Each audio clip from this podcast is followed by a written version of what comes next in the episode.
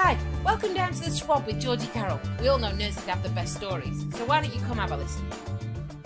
came at a time in my life where I could barely pay my power bill on time, and yet I was running a, this budget that was like 40 million bucks and 170 nurses. If you're a female nurse and you have your kids in the hospital where you work, it's not quite as cute because everybody's seen your family. Jumped up off of the other paramedic's shoulder and then kicked me in the chest as if he was kicking in a door, which threw me back. Are you all right, mate?